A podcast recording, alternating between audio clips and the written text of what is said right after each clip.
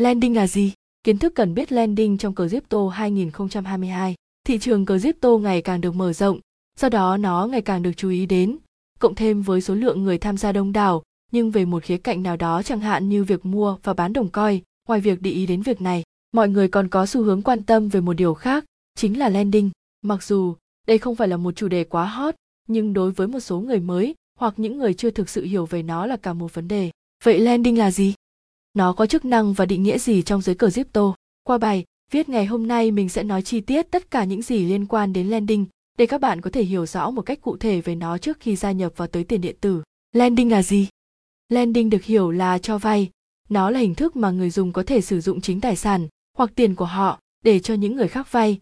Họ sẽ cho vay với một tỷ lệ lãi suất cụ thể. Khi đến hạn, họ sẽ lấy lại số tiền gốc và lãi như thỏa thuận ban đầu đã đặt ra. Ngoài ra, những người dùng khác hoặc các sàn giao dịch còn có thể hiểu là người đi vay. Đánh giá ưu, nhược điểm của lending. Một sản phẩm nào cũng có ưu và nhược điểm của nó, không ai có thể hoàn hảo một cách xuất xuất. Lending cũng vậy, bên cạnh những ưu điểm nó sẽ luôn đi cùng với nhược điểm. Ưu điểm, người dùng có thể cho mượn số coi chưa sử dụng để tăng số lượng coi. Các nền tảng thường có nhiều cách về thời gian lending, điều này nhằm đa dạng hóa sự lựa chọn của lender. Nhược điểm, hạn chế lớn nhất của lending là giá của đồng coi khi cho vay sẽ bị giảm trong khoảng thời gian vay và tiền lãi suất sẽ không bù đắp được cho sự thiếu hụt vì giá của đồng coi giảm xuống. Ví dụ, trên Binance Lending, mở lending đồng ETC, interest rate là 6% một năm trong 14 ngày. Ngày 11 tháng 9 năm 2019, bắt đầu lending, giá ETC là 7 USD. Ngày 25 tháng 9 năm 2019, trả gốc lãi, giá ETC là 3 USD. Nếu anh em cho vay lending 100 ETC, total nhận về sẽ là 100 100 x 6 phần trăm x 14 phần 365 100 230 ETC 701 61 USD tính theo thời điểm cho vay. Nhưng nếu tính theo giá ETC theo thời điểm trả lãi, thì tổng thu về sẽ là 100.000, 230 x 3 300,69. Xem thêm, top sàn giao dịch tiền điện tử uy tín nhất 2022. Lending trong crypto bao gồm những hình thức nào? Lending crypto hiện nay được chia theo 3 hình thức. Under, collateralize lending, cho vay dưới chuẩn, B2B lending, cho vay ngang hàng, over, collateralize lending, cho vay quá chuẩn, under, COLLATERALIZED lending, under, collateralize lending, nó còn được hiểu là cho vay dưới chuẩn, không giống như những hình thức còn lại. Bên cạnh đó, nó có ít tài sản thế chấp hơn tài sản cho vay. Hình thức này được gọi là credit hay là tín chấp, nhưng hình thức này còn chưa được phổ biến rộng rãi và hiện tại nó chỉ được áp dụng cho Hitelli trong các dự án landing chẳng hạn như cờ Gym.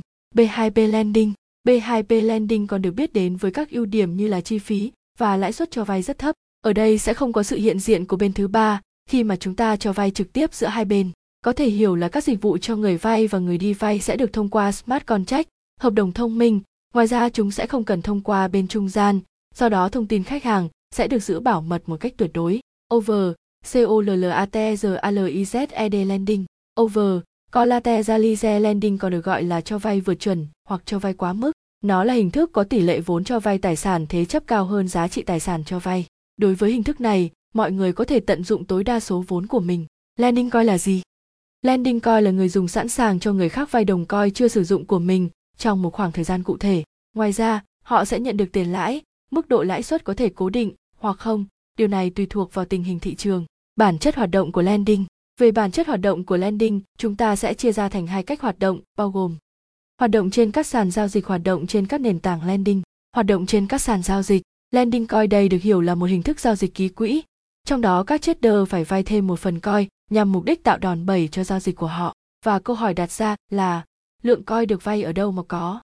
Qua đó chúng ta sẽ có hai cách để các sàn luôn có coin để các trader có thể vay được. Trong đó bao gồm hai cách là dùng coi từ quỹ dự trữ sàn và vay coi từ người dùng với lãi suất nhất định trên thực tế Hai cách này được phổ biến rộng rãi nhất để các sàn áp dụng được cho margin trading của họ, hoạt động trên các nền tảng lending.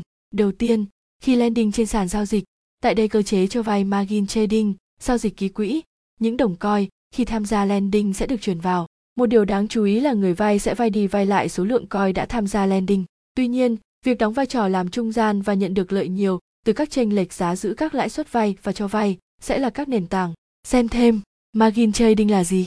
Những điều trader cần biết về margin trading 2022, các thông số cần quan tâm trong lending. Các thông số cần phải thực sự biết khi tham gia vào landing. Landing có tất cả 4 thông số chính, bao gồm Landing interest rate là tỷ lệ lãi suất. Đây là mục đích chính tạo điều kiện thuận lợi cho hành vi cho vay của Lenze. Nếu cho vay, bạn sẽ nhận được một đồng coi bất kỳ. Đáng chú ý là các đồng coi uy tín như ETH hoặc ban tổ chức thường có mức lãi suất hơn những đồng tiền ảo mới. Landing time là thời gian cho vay. Thời gian cho vay của lending thường sẽ tính từ lúc bắt đầu kết thúc cho vay. Bên cạnh đó khoảng thời gian này các coi hoặc token của người cho vay sẽ bị block. Ngoài ra, người cho vay sẽ có quyền quyết định khoảng thời gian mà họ cho vay. Tại giai đoạn này người dùng không có quyền rút vốn cho đến khi người đi vay đáo hạn. Lending asset là tài sản cho vay, có nghĩa là nếu bạn đang sử dụng một đồng coi nào đó, bạn cũng có thể đem đi cho vay. Nếu bạn có nhiều loại coi trên một nền tảng bạn sẽ có nhiều sự lựa chọn hơn. Lending total value lock là tổng giá trị bị khóa. Đây là thâu thổ tài sản đã bị lock trong nền tảng. Điều này phản ánh mức độ ke của người dùng tới nền tảng đó. Càng nhiều tài sản bị lock càng sâu được sự chú ý của người dùng. Quá trình lending trong crypto diễn ra như thế nào?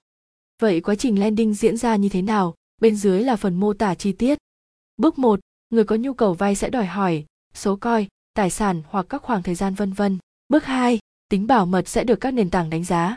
Bước 3, sau khi hoàn thành hai bước trên và được chấp nhận, từ đó người vay phải đặt tài sản thế chấp của mình vào lending pool. Đặc biệt, các nền tảng thông thường sẽ đòi hỏi 50% giá trị của lượng coi cho vay. Bước 4, tài sản thế chấp của người cho vay phải chuyển vào ví nền tảng.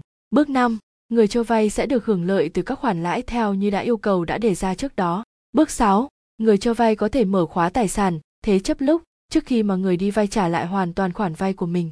Lending có rủi ro. Bên cạnh một số ưu điểm mà nó mang lại, mặt trái của lending cũng có những tiềm ẩn rủi ro không hề nhỏ.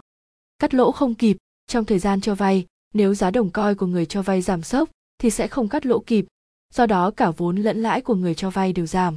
Biến động tỷ giá, tính thanh khoản sẽ trở nên bị mất 3 lần nếu giá trị đồng coi bị mất giá trong một khoảng tham dài. Kết quả, điều này dẫn đến ảnh hưởng cơ cấu tài chính.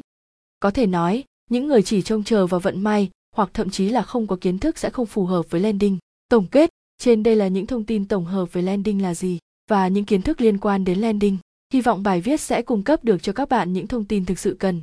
Còn gì thắc mắc xin hãy CMT ở phía bên phía hoặc trực tiếp vào cổng thông tin ACGI thông qua website acgi.com để biết thêm nhiều thông tin hoặc kiến thức về thị trường một cách sớm nhất. Hẹn gặp lại các bạn ở những bài viết tiếp theo.